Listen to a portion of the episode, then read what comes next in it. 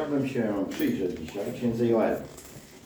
E, Ona nie ma 14 rozdziałów, jak poprzednia księga. Ona ma tylko 3.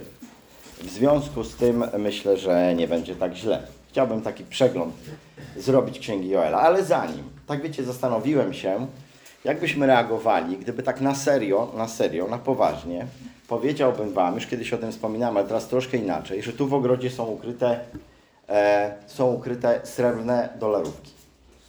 Jest ich dużo i każdy je dostanie. I ja bym stąd czytał Wam instrukcję, jak się do nich dobrać. Ja jestem bardzo ciekawy, z jaką uwagą my byśmy się temu przysłuchiwali.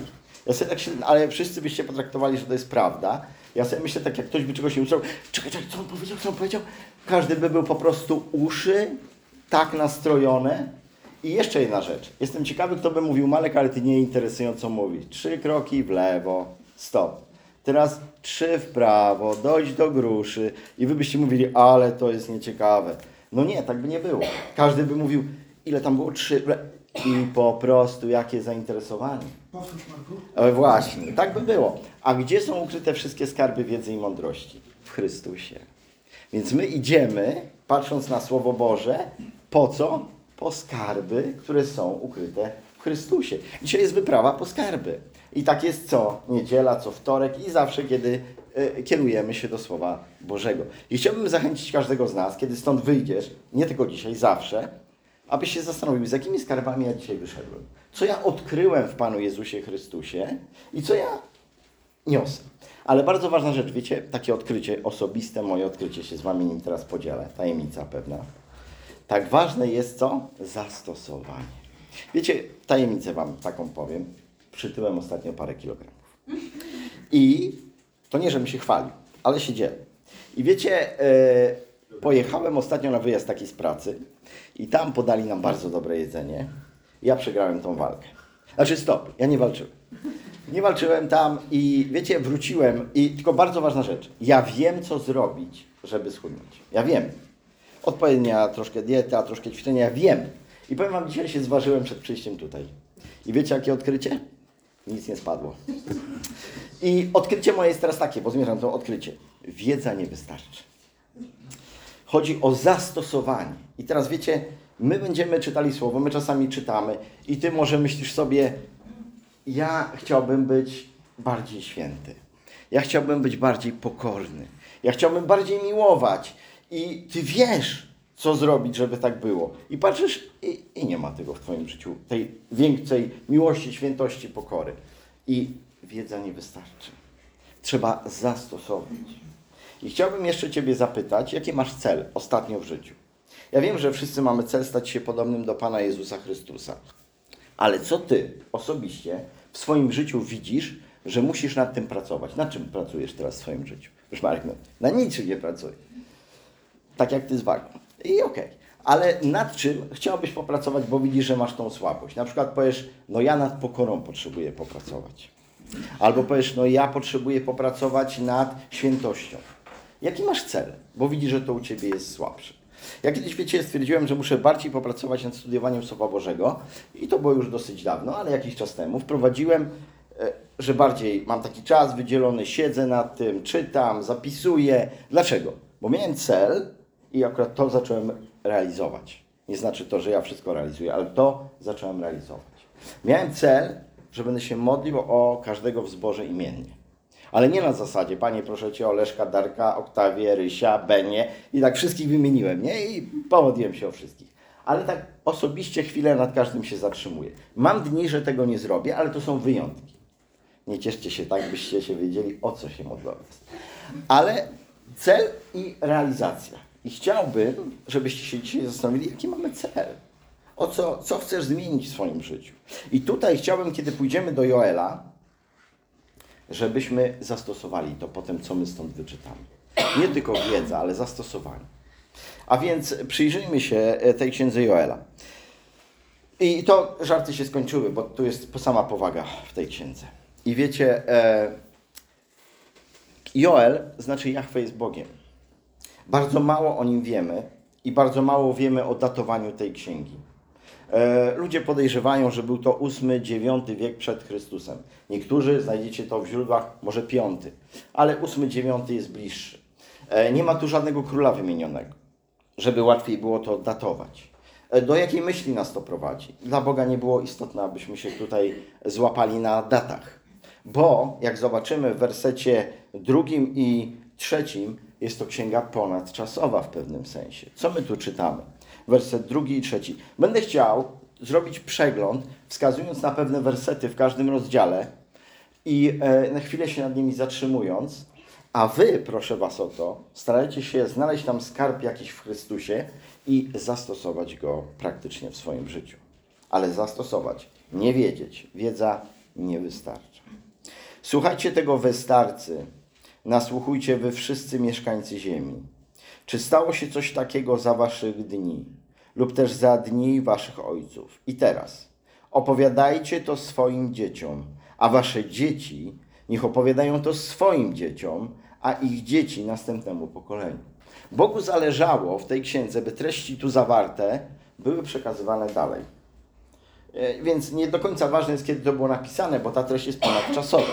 Bóg mówi, to co tu zawarłem, z jednej strony działo się rzeczywiście w Izraelu, w pewnym okresie y, trwania Izraela, ale z drugiej strony jest dla Was, dzisiaj dla nas, my dalej sobie opowiadamy, jest do wzięcia i do zastosowania. Co takiego w ogóle? Co tu się, najpierw, co tu się w ogóle wydarzyło w Izraelu?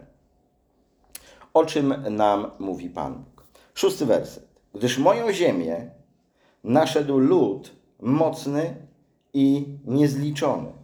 Jego zęby jak zęby lwa, jego uzębienie jak uzębienie lwicy. Ktoś zaatakował Izraela. My wiemy, bo to często było w Izraelu. Jakiś lud ich napadał, a szczególnie kiedy? Kiedy Izrael nie chodził zgodnie z Bogiem. Bo jak chodził zgodnie z myślą Bożą, to też ludzie go napadali, ale Izrael dawał im odpór. Izrael wtedy zwyciężał. A jak Izrael nie chodził zgodnie z myślą Bożą, to napadał go jakiś lud i zajmował mu coraz więcej terytorium, grabił go. I tutaj e, czytamy, co się wydarzyło, kiedy ten lud, zaraz się okaże oczywiście, jaki to jest lud, bo werset czwarty mówi nam, jaki to jest lud.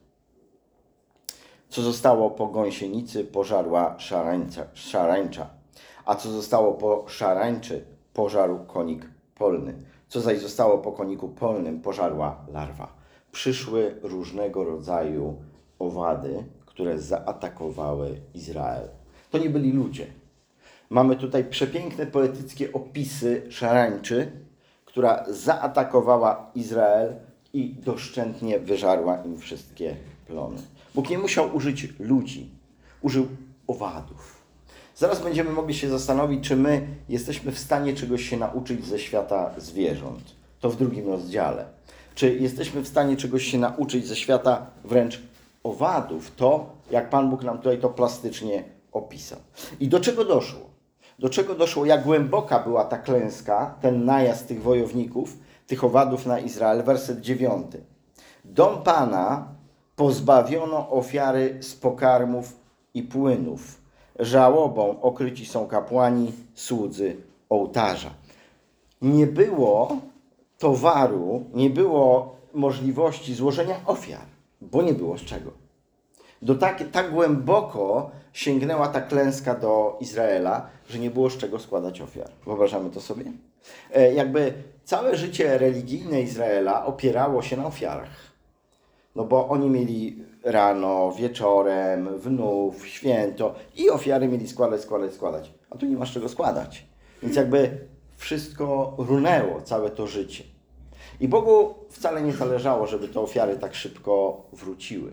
Nie o to chodziło, żeby oni w tym stanie ducha dalej składali te ofiary. Bóg ich tego pozbawił, aby dokonać pewnego przebudzenia. I e, chciałbym, żebyśmy się zastanowili, czy Bóg Ciebie czegoś pozbawia. Pozbawił. Zabiera Ci coś. Nie udaje Ci się coś w życiu po prostu. Po co to jest? To jest bardzo ważne, bo Bóg e, na różne sposoby chce nas poruszyć. Przemawia ze słowa, ale to czasami nie pomaga, więc dopuszcza w naszym życiu pewne doświadczenia. Nam nie udają się pewne rzeczy. I e, dlaczego? Panie Boże, co chcesz mi przez to pokazać? Mogą być sytuacje, no, że po prostu nie udało się, bo nic takiego się nie wydarzyło. Jest to pewne wydarzenie, doświadczenie, ale to nie jest Boże karcenie. A tu mamy do czynienia z Bożym karceniem. I czasami w Twoim i moim życiu mogą być rzeczy, które moim celem jest Boże karcenie. I jest tutaj klęska. I co jeszcze jest charakterystycznego? Zwróćmy uwagę na werset 11. Ostatnia fraza. Nie ma zbiorów na polu. A więc no nie ma już co zebrać, wszystko jest doszczętnie zniszczone. I co się wydarzyło w sercach ludzi? Dwunasty werset, ostatnie zdanie. U synów ludzkich znikła radość. Serca zabrana została radość. Ja się nie mam z czego cieszyć. I to jest też czasami taki objaw, że ty jakby no nie widzisz klęsk jakichś w swoim życiu, ale widzisz, że nie masz radości. Nie mówię, że się nie śmiejesz z dowcipu, ale nie masz radości takiej wewnętrznej, takiej Bożej. No nie ma pogody ducha, nie ma radości. To zostaje też zabrane. To jest też objaw Bożego karcenia. Zostałeś tego pozbawiony, abyś mógł się zasmucić, abyś mógł wejrzeć w siebie, aby nie przywracać znowu ofiar. Bóg wcale mówi nie. Zmień najpierw coś w swoim życiu. I chciałbym, żebyśmy się zastanowili, nad czym ty musisz popracować, ty. Nad rozwojem pokory, świętości, miłości, relacji z ludźmi, otwartości, szczerości. Nad czym? Nad czym dzisiaj, co jest najbardziej palące w Twoim życiu dzisiaj? Bo może jednak coś jest. Zaangażowania, a może trzeba wrócić do studiowania Słowa Bożego, a może trzeba wrócić do szczerej modlitwy, no bo Ty tak się i pomodlisz, tak, no, no trzeba się pomodlić, dzisiaj się modliłem i koniec. Do, do czego? Gdzie Pan Bóg chce Cię zatrzymać? Pomyślmy chwilę. Co ja potrzebuję w moim rozwoju duchowym dzisiaj? Bo Bogu zależy na naszym duchowym rozwoju. Jak Twoje relacje z ludźmi? A może się łatwo obrażasz? Może wystarczy nie takie słowo, już masz focha, obrażony. Co, co, co ja potrzebuję dzisiaj zmienić? Najgorzej jeszcze, jak, jak przyjąłem, że to jest normalne.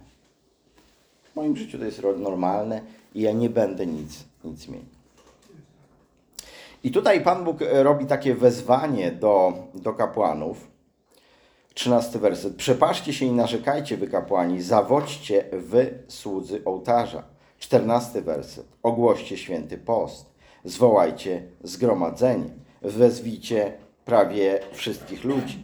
Bóg podsumowuje w 16 wersecie, czy nie została zniszczona na naszych oczach żywność, a z domu naszego Boga radość i wesele. Więc Bóg naprawdę upokorzył Izraela. Posłał na nich owady, nie trzeba było ludzi, zabrał im żywność i radość serca. Taki stan zastajemy w pierwszym rozdziale. I e, przechodząc do rozdziału drugiego, mamy jeszcze bardziej plastycznie pokazany tego, te, ten obraz, co się dzieje. I e, czytamy, że Bóg mówi w wersecie pierwszym: e, Nadchodzi dzień Pana, jest bliski. Jest to forma Bożego sądu nad Izraelem. My wiemy, że sąd to nam się kojarzy, stanajemy przed jakimś trybunałem i ktoś nas osądza, ale tu jest sąd w postaci kataklizmu, w postaci klęski urodzaju, w postaci szarańczy. Bóg takie coś zesłał na Izrael. I Bóg w wersecie drugim mówi: Nadciąga lud wielki i potężny, któremu równego nie było od wieków. No i znowuż prowadziłoby to nas do myśli o ludziach, ale tu nie będą ludzie, tu będzie szarańcza. I wskazuje Bóg nam w wersecie trzecim, druga część. Przed nim, przed tym wojskiem, kraj jest jak ogród Eden, a po nim jest jak step pusty. My w naszym klimacie, w naszej kulturze, w naszej geografii nie mamy szarańczy specjalnie i ona plonów nie pożera. Czasami są różnego rodzaju inne owady, które niszczą plony, ale szarańcza tam, na Bliskim Wschodzie, kiedy chmary przylatują, znane to jest z historii, to nie ma po nich nic. To jest po prostu wszystko zniszczone. I e, chciałbym teraz szczególnie zwrócić uwagę na zachowanie tej szarańczy i czego my możemy się z tego nauczyć. Od wersetu szóstego. Co robi ta szarańcza? Biegną naprzód jak bohaterowie, wdzierają się na mury jak wojownicy. Każdy idzie prosto swoją drogą, nie zbacza ze swojej ścieżki. Nie wypiera jeden drugiego. Każdy idzie swoim torem, prą naprzód wśród pocisków. W ich szeregach nie ma przerw. To jest obraz ataku szaleńczy. Bardzo ciekawy. Co więcej, taka akcja przynosi im efekt. Oni skutecznie to zrobili. Napadli na miasto, na mury, napadli na ogrody, napadli na terytorium i zwyciężyli. I chciałbym, żebyśmy się zastanowili, czego my z tego stylu funkcjonowania tej szarańczy możemy się nauczyć dla Kościoła, dla zboru, dla siebie. I chciałbym, żebyśmy tutaj zwrócili uwagę na pewne prawdy, jakie tutaj są wyrażone. Każdy idzie prosto swoją ścieżką i nie zbacza ze swojej ścieżki. Bóg wytyczył Tobie pewną drogę w życiu. Umieścił Cię w tym zgromadzeniu, e, chce Ci dać albo dał pewną służbę, e, pracę zawodową, rodzinę i mówi: idź tą drogą, jaką ja chcę Cię prowadzić. W Księdze Przypowieści często czytamy o tym, nie zbaczaj na prawo ani na lewo. Trzymaj się tego, co Ci wyznaczyłem. I na tej drodze przychodzą pokusy. Diabeł mówi, weź jeszcze to. Ty patrzysz, no dobre, biorę. Bóg mówi, ale nie chciałem, żebyś to brał. Ale dobre, biorę. Weź jeszcze tamto, też biorę.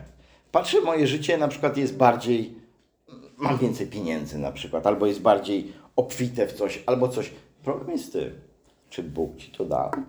Czy po prostu było to po ludzku rzecz biorąc dobre? Idź swoją ścieżką, nie zbaczaj z niej. Jak po coś masz sięgnąć, to najpierw zapytaj, pomimo, że wygląda to na super i że ci nie zaszkodzi w życiu. A Bóg mówi, nie chcę, żebyś nawet tego dotykał. Musimy się tego nauczyć, do tego wrócić. A może to po prostu stosujemy.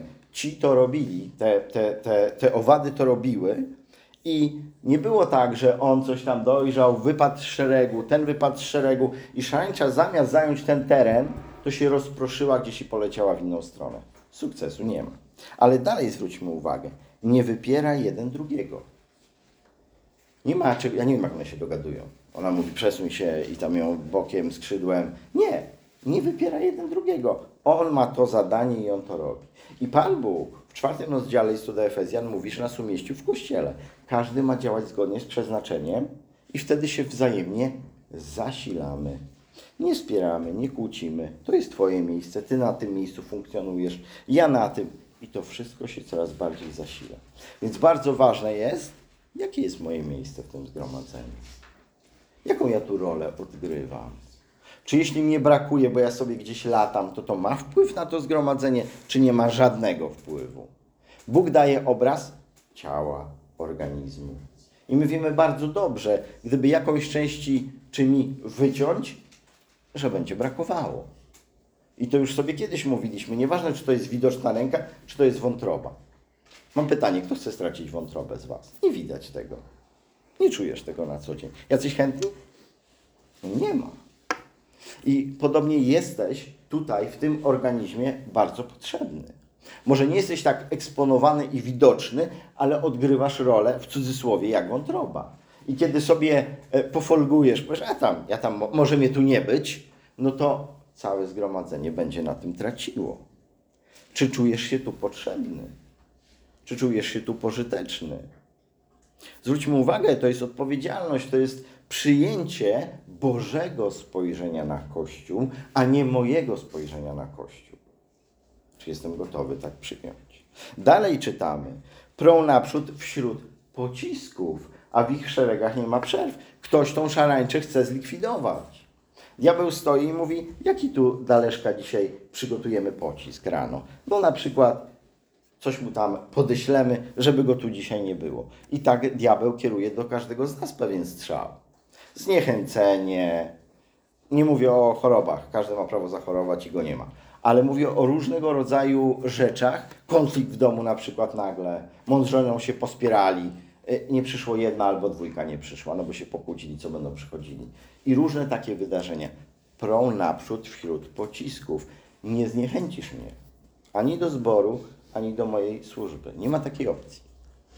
To jest bardzo ważne. Zobaczmy, ile możemy się nauczyć e, od tych owadów i co my możemy wprowadzić do swojego życia.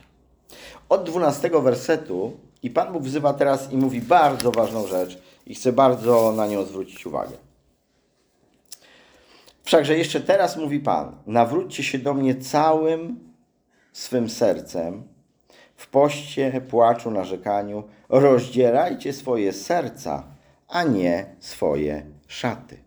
I tu jest taka rzecz, że Izrael miał tendencję do rozdzielania szat. My to kojarzymy. Coś się działo, bach, szata rozdarta. I on pokazywał, jak on bardzo to przeżywa. I okej, ale tak mieli. To charakterystyczne dla Izraela. Ja mam teraz sobie tak, tak uff, guziki poszły, nie? Rozdarłem swoją szatę. I mówicie, jak Marek przeżył to kazanie. E, Ale ja sobie wyszedłem stąd i sobie nic z tego nie robię, nie? A Bóg mówi, serce se rozedrzyj. Ja, jak, jak ja mam to zrobić? To musi mnie tam dotknąć. I chciałbym, żebyśmy się zastanowili, co Cię dotyka. Czy dzisiaj jeszcze w XXI wieku coś Ciebie dotyka? Bo my, bo to jest myślę taki objaw czasów bardzo powierzchowny. Nas niewiele dotyka. Wiecie, ostatnio miałem jechać na szkolenie, mam samochód i umówiłem się z trzema koleżankami, że ja je zawiozę na to szkolenie. E, I e, jesteśmy umówieni. W sobotę check engine zaczął mi się świecić. Taki e, e, check od, od silnika. Coś w silniku jest nie tak. I wiecie, zmartwiło mnie to, no bo nie wiem, czy pojadę jak coś silnikiem. I bardzo się tym przejąłem. Napisałem do sąsiada, który ma warsztat, czy on może mi to zdiagnozować. A on mi bardzo grzecznie odpisał, proszę dzwonić w poniedziałek. To już wiedziałem. E, Przyszedłem tu w niedzielę i modlę się. Mówię, panie, napraw mi to. Olek chciał mi pomóc, ma urządzenie, ale niestety zepsuło mu się, nic nie widać, czy tam coś jest, czy nie. I już w poniedziałek miałem trzy, trzy rzeczy ułożone. Kolega jeszcze jednego z urządzeniem, tego sąsiada mogę do niego i jeszcze mam taki jeden warsztat, muszę to zrobić. Ale jak mi zależało, mówię, panie, napraw mi to. I rano przekręcam kluczyk w poniedziałek, nic się nie świeci. Nigdzie nie muszę jechać. Żaden objaw silnika nie było. Pojechałem, wróciłem, nic nie było. Ale do czego zmierzam? Jak mi zależało. Jak ja się modliłem, Panie, napraw mi to. Mi to tak zależało. Nie zawsze Pan Bóg mi samochód naprawia. Przecież e, chodzę do mechaników też. Pan Bóg ich używa. Ale On to zrobił dla mnie. Ale jak mi zależało, do tego zmierzam. I chciałbym, żebyś się zastanowił, a propos serca, nad czym Ci zależy. Że Ty mówisz, nie, ale Panie, ja muszę to mieć. Panie, ale zbaw tego człowieka, jak ja muszę to mieć. Panie, jak ja muszę do, dotrzeć na zgromadzenie. Na, nie, nieważne są przeszkody, ja muszę. Panie, jak ja muszę mieć tamto czy tamto. Ale wiecie co, nie da się tego tak wprowadzić o do serca. Nam musi na tym zależeć i albo Bóg to zrobi przez Słowo Ducha, albo jest okoliczność, która to wspomaga. Dlatego też Pan Bóg daje nam czasami doświadczenie, a to trudny przełożony, a to jakiś problem, żeby nam zaczęło zależeć, żeby to serce zaczęło żyć, żeby nie szata była rozdarta, tylko serce. I Bóg dotknął ich taką klęską, że jakby gwarancja była, na pewno Izraelu Cię to dotknie. No, musiało ich to dotknąć. Stracili wszystko. Nie było co jeść, nie było jak ofiar składać. Ja już sobie wyobrażam, jak oni tam po prostu wołali i, i się modlili, bo im bardzo, bardzo zależało. E, I bardzo ważne, co Bóg chce wywołać, to zmianę w tobie. Znowu nie wiedza, wiedza nie wystarcza, ale zmiana. Nagle, o jakiej zmianie mówię? Nagle potrafisz przebaczyć, a wcześniej ci było ciężko. Nagle potrafisz do kogoś wyjść pierwszy, a nigdy nie wychodziłeś pierwszy. Zawsze czekałem, że Darek przyjdzie i mnie przeprosi. A ja idę do niego mówię, Daruś, to, to wybacz, wiesz, jak tam coś ci powiedziałem. Zmiana. O to chodzi. Nie o to chodzi, żebyśmy się okopali w swoich stanowiskach. Ja zawsze mam rację, Adam nigdy, przecież to jest oczywiste. Tylko zmieniam to. Mówi Adaś, to wtedy rzeczywiście dobrze powiedziałeś. E, zmieniam to. Czy jesteś zainteresowany taką zmianą? Czy chcesz poszukać pola, w której ta zmiana jest Ci potrzebna? I znowu, nie według Twojego widzenia. Panie, wskaż mi, gdzie ja potrzebuję tą zmianę. Szczerze o to proszę. I nagle Bóg przychodzi Ci wskazuje taką rzecz, że Ty zawsze myślałeś, że tutaj to Ty masz rację. Zmiana. To jest bardzo ważne, którą widać. I e, Bóg pokazuje, jaki On jest. Zwróćmy na to uwagę. Werset 13, druga część. Drugi rozdział. On jest łaskawy i miłosierny, nierychły do gniewu, pełen litości i żal mu karania. Kto wie, może pożałuje, zlituje się i pozostawi błogosławieństwo, abyście mogli składać ofiarę z pokarmów i wpłynów Panu. Kiedy mogli składać ofiarę? Jak to wnętrze się zmieni. Więc Bogu nie chodziło o to, żeby szybko wróciły ofiary, tylko wróciły po rozdarciu serca. Dotknęło cię serce i teraz ty już w innym w ogóle duchu i nastawieniu składasz te ofiary. I zwróćmy uwagę, że tu jest wezwanie do wszystkich od 15 wersetu. Krótki fragment. Zatrąbcie na rogu na Syjonie, ogłoście święty post, zwołajcie zgromadzenie, zgromadźcie lud, poświęćcie zebranie, zbierzcie starszych, zgromadźcie dzieci i niemowlęta. A po co nam niemowlęta? I tak nic nie rozumieją. Ale są tu wymienione, bo wszyscy mają przyjść. Ma to być przebudzenie rodzin też. Niech oblubieniec wyjdzie ze swojej komory, oblubienica ze swojej komnaty. Niech kapłani, słudzy Pana zapłaczą między przedsionkiem a ołtarzem i mówią: Zmiłuj się nad swoim ludem, Panie, i nie wystawiaj na hańbę swojego dziedzictwa, aby poganie szydzili z niego. Dlaczego mają mówić wśród pogańskich ludów, gdzie jest ich Bóg? I co? Kiedy oni wszyscy zdecydowali, że ja potrzebuję zmian. Czy możesz dzisiaj powiedzieć o sobie ze szczerością serca? Panie, to nie Marek, to ja potrzebuję zmian. Jesteś gotowy tak powiedzieć? To ja potrzebuję zmian. I wtedy osiemnasty werset. Wtedy Pan zapłonął gorliwością o swoją ziemię i zmiłował się nad swoim ludem. Kiedy ich, byśmy powiedzieli, dotknęło serce, to Pan to zrobił. I co Pan powiedział? Oto ja ześlę wam zboże i moszcz, 19, i oliwę, i tym się nasycicie. Oddalę od was tego wroga. Jego przednią straż do Morza Wschodniego, jego tylną straż do Morza Zachodniego. I rozejdzie się po nim smród i zaduch. Morze Wschodnie to Morze Martwe. Morze Zachodnie to Morze Śródziemne.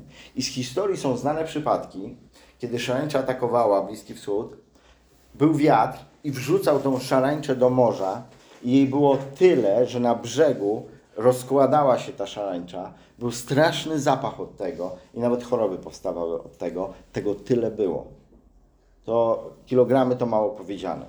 Taka ilość tego była i z historii są znane te obrazy i Pan Bóg tutaj do nich właśnie jakby wraca i nam je pokazuje. I zwróćmy uwagę, do czego Pan Bóg chce doprowadzić werset 23, jeszcze może, przepraszam, 21. Raduj się i wesel, powraca radość i wesele, gdyż Pan dokona wielkich rzeczy. I czytamy werset 24. I klepiska będą pełne zboża, a prasy opływać będą moszczem i oliwą. Wynagrodzę wam szkody lat, których plony pożarła szarańcza, konik polny, larwa, gąsienica, moje wielkie wojsko, które na was wyprawiłem i będziecie jeść obficie.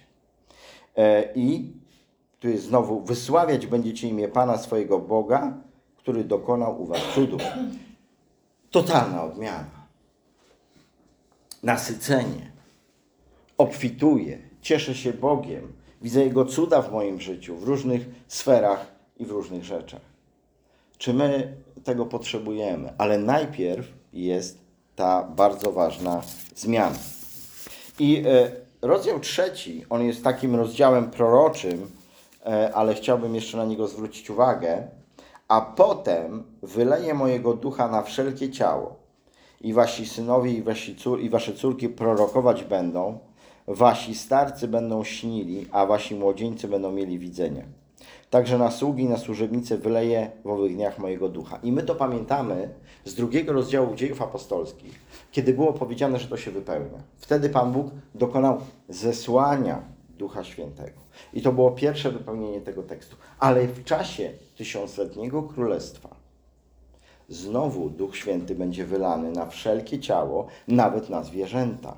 Bo tam czytamy, że dziecko włoży rączkę do jamy żmii i żmija nie ugryzie. Nawet zwierzęta tam będą pod wpływem ducha, a lew będzie się pasł jak wół. E, A więc nawet zwierzęta w czasie tysiącletniego królestwa Pan Bóg odmieni, więc to słowo będzie miało jeszcze drugie wypełnienie. A na co czekamy? Werset trzeci. I ukaże znaki na niebie i na ziemi, krew, ogień i słupy dymu. Słońce przemieni się w ciemność, a księżyc w krew, zanim przyjdzie u wielki, straszny dzień Pana. To jest czas, wielkiego ucisku, końcówki wielkiego ucisku, kiedy będzie odmiana Słońca, Księżyca i wielu, wielu rzeczy. I my wiemy, że na to czekamy. I teraz bardzo ważna rzecz, piąty werset. Każdy, kto będzie wzywał imienia Pana, będzie wybawiony. To jest czas dzisiejszy. Ciągle dzisiaj jeszcze, to było mówione przed łamaniem chleba, można wezwać imienia Pana Jezusa i być zbawionym i uratowanym. I to jest znowu ta myśl związana z zastosowaniem. Ja wiem, co trzeba zrobić, żeby być zbawionym, ale ja po to nie sięgam. Zastosuj to, sięgnij po to. I e, od szóstego wersetu tu mamy pokazany pewien czas sądu i dolinę Józafata. Ona w zasadzie występuje tylko w tym fragmencie. I chciałbym, żebyśmy jeszcze się przyjrzeli temu na koniec sądowi. Bo to w owych dniach, kiedy zbliży się ten czas sądu, czas wielkiego ucisku, i w owym czasie, gdy odmienię los Judy i Jeruzalemu, my wiemy, że czas wielkiego ucisku będzie przede wszystkim czasem dla Izraela, by on znowu wrócił do Boga w całej krasie. Zgromadzę wszystkie narody i sprowadzę je do Doliny Józafata. Gdzie jest Dolina Józafata? Są dwa miejsca, które są pokazywane, dwie lokalizacje. Najpopularniejsza to jest jedna Dolina Cedronu, widoczna z Góry Oliwnej, a więc tam jest taka dolina i jedna, lokalizacja wskazuje na nią. Druga wiąże się, no skoro Jozafat, Jehoszafat, to o co chodzi z tym królem. I pamiętamy, to jest, nie będę tego czytał, druga Księga Kronik, 20 rozdział, kiedy był atak królów, mieli walczyć tam z Moabitami, z innymi i byli w Wielkiej Dolinie i pojawiła się tam woda. I też tam była taka ogromna dolina, ona jest niedaleko Hebronu, to jest zupełnie inne miejsce. I jest problem, czy to ta lokalizacja, czy ta. Nieważne jaka. To jest dolina sądu. I chodzi o to, że przyjdzie czas, kiedy czy w tej, czy w tej lokalizacji Pan Bóg dokona sądu. To jest czas przyszły. Jak ważną rzeczą jest, żeby Pan Bóg w naszym życiu nie musiał dokonywać sądu, bo my nie słuchamy. Nie słuchamy ani Słowa Bożego, nie słuchamy ani doświadczeń, które On dokonuje w naszym życiu. My z zaparciem idziemy i będziemy i tak postępowali tak, jak ja postępuję. I Bóg musi sądzić w znaczeniu karcić Ciebie czy mnie, aby nas naprowadzić na tą właściwą ścieżkę i drogę. Tu czytamy, czytamy bardzo ciekawą rzecz, werset dziewiąty. Ty, Tyrze i Sydonie, Tyr i Sydon to Liban dzisiaj. I wy wszystkie okręgi filistyńskie, okręgi filistyńskie to dzisiaj między innymi Gaza, a więc Liban i Gaza. Czego chcecie ode mnie? Czy chcecie mi odpłacić za to, co uczyniłem? Jeżeli wy chcecie mi odpłacić, to ja waszą odpłatę skieruję bardzo szybko na waszą głowę. I wiemy, że tak jest też. Pan Bóg i Gazę do dzisiaj, że tak powiem, trapi i też uderza na, na Liban. Ale czytamy tutaj w wersecie 14, taki czas nadejdzie, obwołajcie to wśród narodów i teraz uwaga, ogłoście świętą wojnę. Dosłownie jest napisane uświęćcie wojnę. Powołajcie pod broń bohaterów, niech przyjdą i wyruszą wszyscy wojownicy. Przekujcie swoje lemiesze na miecze, a swoje sierpy na oszczepy. Kto słaby, niech mówi: Jestem bohaterem. E, trzeci rozdział Księgi Kaznodziejów Salomona mówi nam, że jest czas pokoju i czas wojny. I to Bóg czasami daje tą wojnę. I w dwóch miejscach, zarówno w księdze proroka Izajasza, jak i u, i u Micheasza, jest wezwanie: przekujcie swoje miecze na lemiesze. A tu jest odwrotnie. Lemiesze na miecze, bo jest czas wojny, którą Pan Bóg wywoła. Wiecie, my e, czasami nie zdajemy sobie sprawy z duchowych rzeczy, tylko widzimy fizycznie. Widzimy atak Rosji na Ukrainę. I wiemy, po czyjej stronie jesteśmy. Widzimy atak e, Hamasu na Izrael. I wiemy, po czyjej stronie jesteśmy. Tak sobie myślę, że wiemy. Ale dlaczego to się wykonało? My czasami nie wiemy, e, jaki był stan czy Ukrainy, czy Izraela tym czasie, że Bóg do tego dopuścił. Co chciał przez to uczynić. Ja nie będę się wypowiadał o Ukrainie, tym bardziej, że są tu bracia i siostry, ale o Izraelu coś powiem. E, w Izraelu ogromne swary i kłótnie. Ogromne. Żarli się ze sobą niemiłosiernie. Ortodoksyjni Żydzi nienawidzą syjonistów, czyli tych, którzy byli za utworzeniem państwa Izrael. Ortodoksyjni Żydzi po ataku Hamasu wywieszali palestyńskie flagi, policja wchodziła i ich się z nimi biła. Ogromna niemoralność w Izraelu. Ogromna. I Pan Bóg dopuścił taki atak. E, oczywiście nie popieram tego ataku, jestem przeciwny, jestem za Izraelem, w ogóle sercu go bardzo lubię, może to nawet za mało powiedziane, ale być może duchowo Bóg widział i dopuścił pewnego rodzaju karcenie na Izrael, aby wywołać pewne rzeczy. I wiecie, to przyszło nagle 7 października, żyli normalnie i nimi wstrząsnęło. Ważne, żebyśmy my, jako zbór w Gdańsku, nie byli tak zaślepieni, żeby Bóg musiał Tobą czy mną wstrząsnąć. Różne doświadczenia mogą przyjść. Ważne, żeby one nie przyszły z powodu naszego zaślepienia, o którym dzisiaj było mowy, naszej ślepoty. Że ja nie widzę, Boże, co Ty do, do mnie mówisz. To karcenie, które tam miałem, nie będę się nim zajmował, nic w moim życiu nie zmienia. Biorę, co chcę z tego życia. Mnie nie interesuje, ma mi być dobrze. Niestety nie. Zainteresuj się. Co Bóg mówi, nie chcę, żeby to było w Twoim życiu. Zainteresuj się, co masz zmienić w swoim życiu, aby rzeczywiście przybliżyć się do swojego Boga. I czytamy, końcówka, 19 werset. Będzie taki czas. Może jeszcze 17. Niech poruszą się ludy i przyjdą do Doliny Józafata, bo tam zasiądę, aby sądzić wszystkie okoliczne narody. Tam będzie sąd nad narodami. I 19 werset. Tłumy i tłumy zebrane w Dolinie Sądu, bo bliski jest Dzień Pana w Dolinie Sądu. I e, to jest czas, końcówka wielkiego ucisku. Bóg będzie sądził wszystkie narody.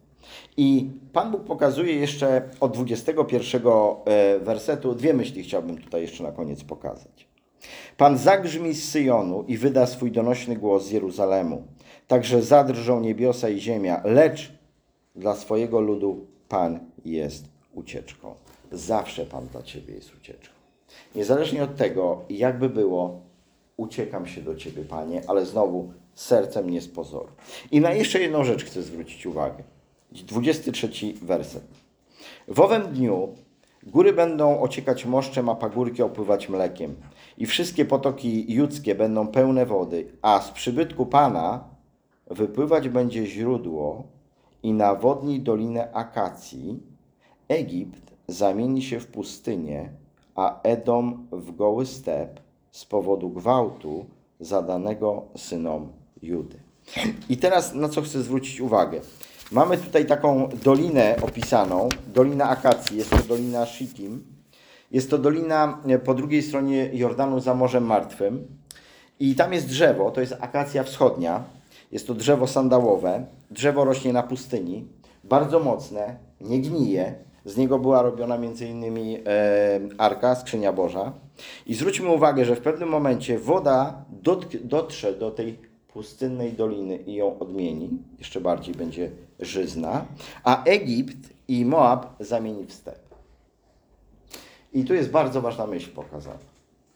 E, Tam woda normalnie taka nie płynie, tam jest pustynia, a Bóg sprawi, że popłynie. A inny kraj zamieni w totalną pustynię. Od czego to zależy?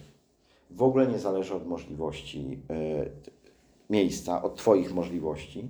Zależy tylko od dwóch rzeczy. Od Twojego stanu, bo z Egiptem staną się złe rzeczy, ponieważ zadawał gwałt Judzie, więc Bóg mu odpłaci. Zależy to od Twojego stanu duchowego i od wszechmocy Bożej. Więc nie musisz patrzeć, czy to jest możliwe, żeby to się wykonało, czy jest możliwe, żeby mi ten check engine zniknął w poniedziałek rano. Normalnie nigdy mi nie znikał w innych samochodach, przeważnie musiałem iść do mechanika, a Bóg sprawił, że zniknął. To nie zależy od tego, czy to normalnie by się miało zdarzyć. To tylko taki drobiazg, są grubsze, większe, wspanialsze rzeczy. E, Zależy od Twojego stanu i od woli i wszechmocy Bożej. Dlatego, bracia i siostry, mamy bardzo bogatego Boga, który jest zainteresowany bardzo Twoim sercem. Nie chcę, żebyś rozdzierał szat, ale chciałby, żebyś pomyślał, nad czym teraz powinienem popracować w swoim życiu. I ważna rzecz, zastosuj to. Nie pozostań tak jak ja w sferze wiedzy w sprawie kilogramów, ale zastosuj to, co trzeba, aby ta dziedzina, ta sprawa w Twoim życiu uległa zmianie w Bożym kierunku. Amen. Amen. Amen.